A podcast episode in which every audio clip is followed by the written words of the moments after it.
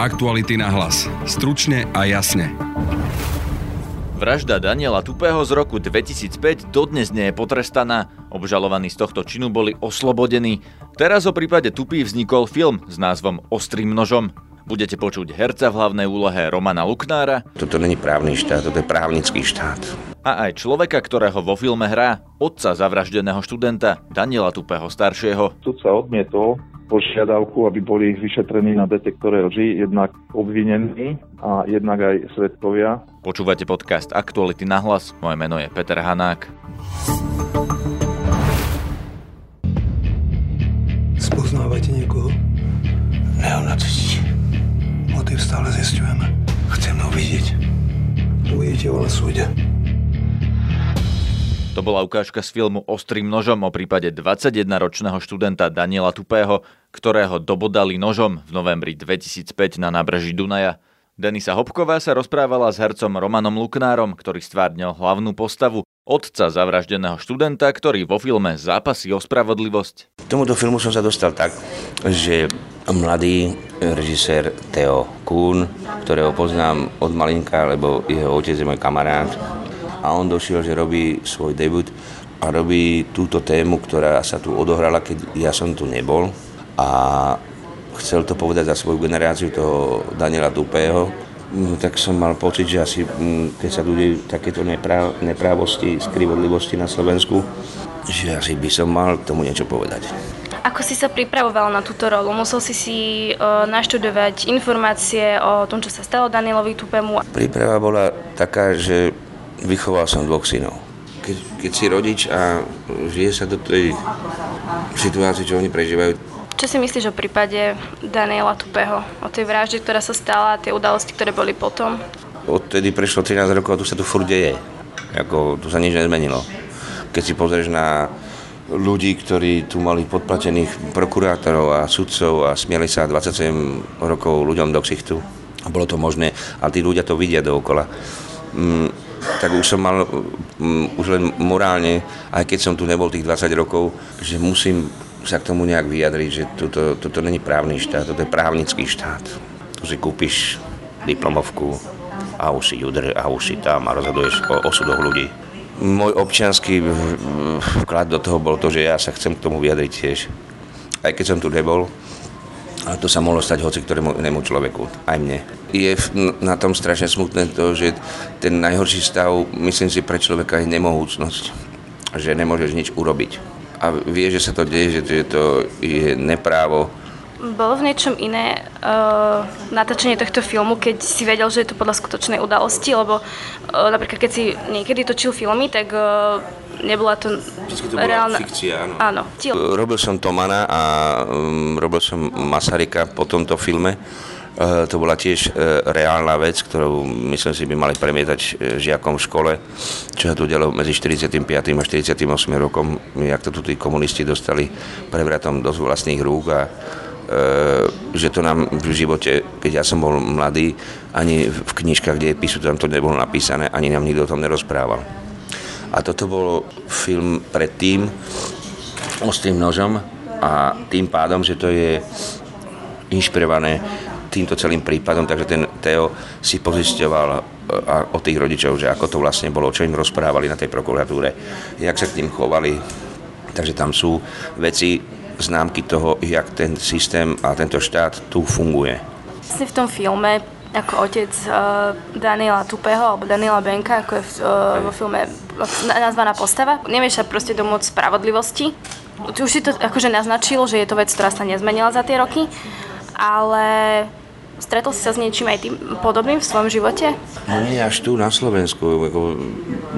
Ja som videl v Španielsku aj bývalých ministrov hospodárstva, ktorí niekoľko rokov po tom, čo už nevykonávali svoju funkciu, došli na to, že on vzhľadom k tomu, že bol minister e, ekonomie, mal e, správy o tom, aký bude kurz na burze a vedel to poslať a speňažiť a došli mu na to, že on mal tú privilegovanú informáciu a na tom zarobil, išiel do čurmy, išiel normálne do basy. A tuto nikomu sa nič, furt nič nedeje, nik, nikto nikomu nič, všetko je v poriadku. A tí obyčajní ľudia to vidia. Vieš, že ty ukradneš 2-3 milióny eur, A pokiaľ na to neprídu, tak máš 2-3 milióny eur, čo si nedal tomu do štátu a mal si dať. A potom na teba dojdu nejakí investigatívci vy a upozornia na to. A on len príde a povie, že Ježiš Maria, to strašne ľutujem, to ich máte naspäť. A nič sa mu nestane. Ty držíš na sociálke 7 eur a budú tam naťahovať po súdoch.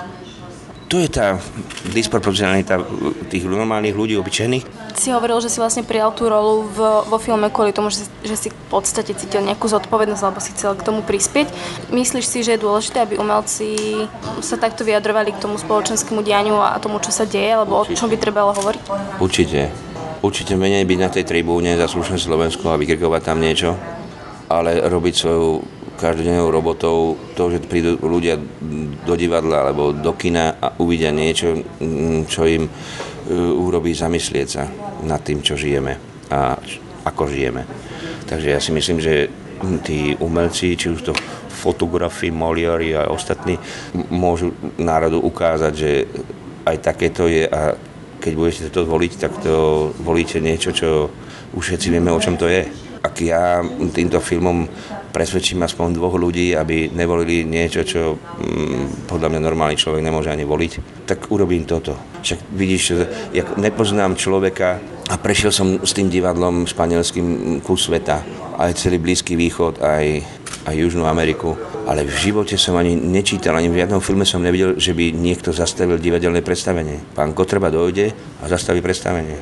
Tak keby som zobral Malierovi ten štetec. To je, to je na tomto strašné, že že takýto človek sa dostane k moci a začne rozprávať takéto veci. Vidíme pobehovať ľudí v zelených tričkách, e, niektorí hovoria, že máme takých v parlamente. Ako sa na to pozeráš? Je mi z toho zima, keď sa rozprávam s ľuďmi tu, kde ja bývam, s mladými ľuďmi od 25 až do 40 rokov a všetci mi hovoria, že oni ho budú voliť. Hovorím, ale že sa zbláznili? No ne, aspoň tu bude porádnik. Vieš, že to je presne problém toho, že prečo stále všetci pindajú na to, že sem chodia východňari do Bratislavy. A pritom 30 rokov nie sú schopní urobiť tam tú diálnicu, aby tam došli investori, aby tam dali robotu tým ľuďom. Tu furt len všetci niečo vyprávajú, jak by to malo byť, ale nič preto neurobia. Film nie je úplne podľa skutočných udalostí, niektoré sú domyslené. V reálnom živote sa s otcom Daniela Tupého stretol napríklad aj mafián Juraj Ondrejčák, alias Piťo, Denisa Hopková sa rozprávala s otcom zavraždeného Daniela Tupého, pánom Danielom Tupým starším. No, s autormi scenára aj s režisérom filmu sme boli v kontakte v podstate z rodu myšlienky. Odovzdali sme isté informácie, ktoré sme mali a skúsenosti z toho, ako prebiehal celý systém vyšetrovania a v podstate aj súdov. Oni teda prejavili ten zámer, že by chceli natočiť nejaký film, ale vzhľadom k tomu, že tento prípad je ešte v podstate stále otvorený, nie je uzavretý, vyšetrovanie prebieha ďalej, tak nechceli robiť eh, nejakú takú rekonštrukciu toho prípadu, ale ten náš príbeh slúžil v podstate len ako námet. To znamená, že chceli natočiť taký film, kde bude jedným faktom to, že došlo k vražde mladého človeka, študenta. Táto vražda sa vyšetrovala a prebieha aj nejaký súdny proces.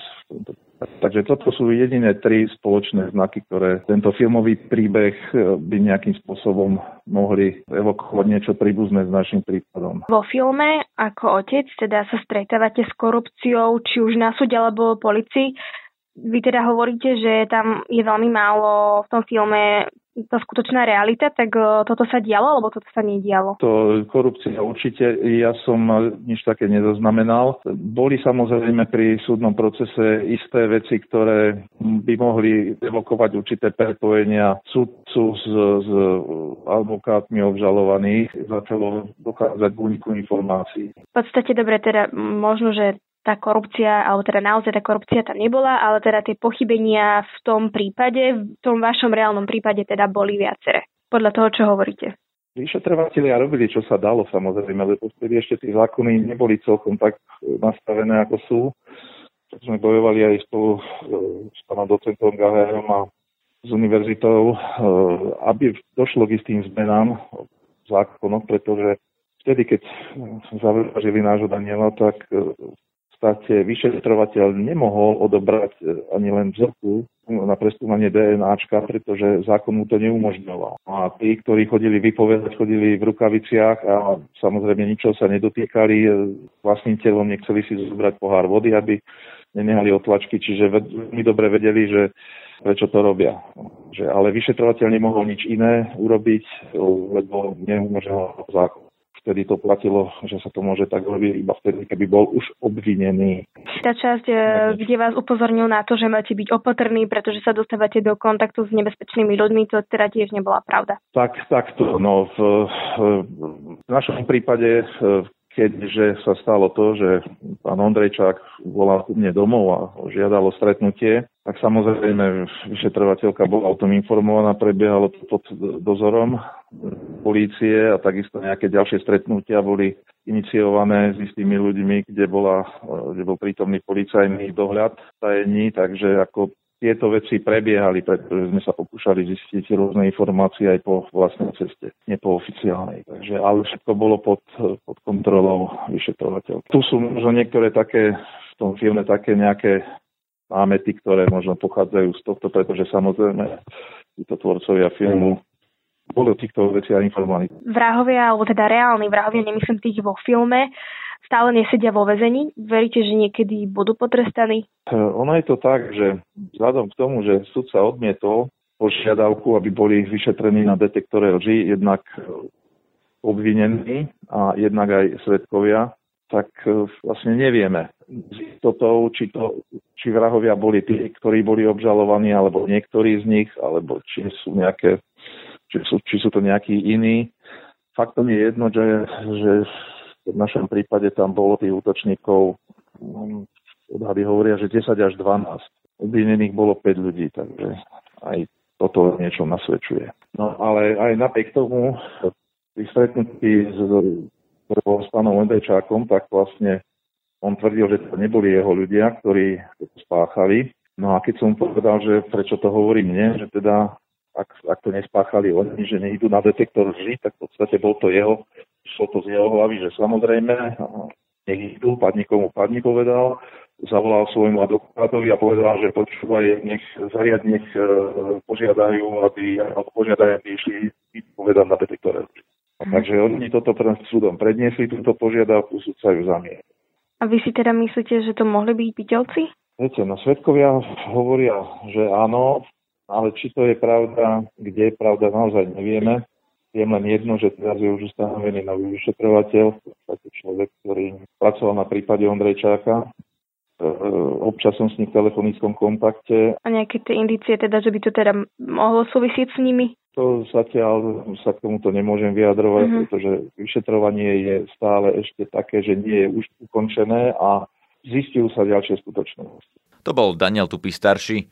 Posledný tohtoročný podcast vyjde zajtra. Nájdete nás na spravodajskom portáli Aktuality.sk a cez podcastové aplikácie či Spotify. Máme aj facebookovú stránku pod názvom Podcasty Aktuality.sk. Na dnešnej relácii sa podielali Jan Petrovič a Denisa Hopková. Moje meno je Peter Hanák. Aktuality na hlas. Stručne a jasne.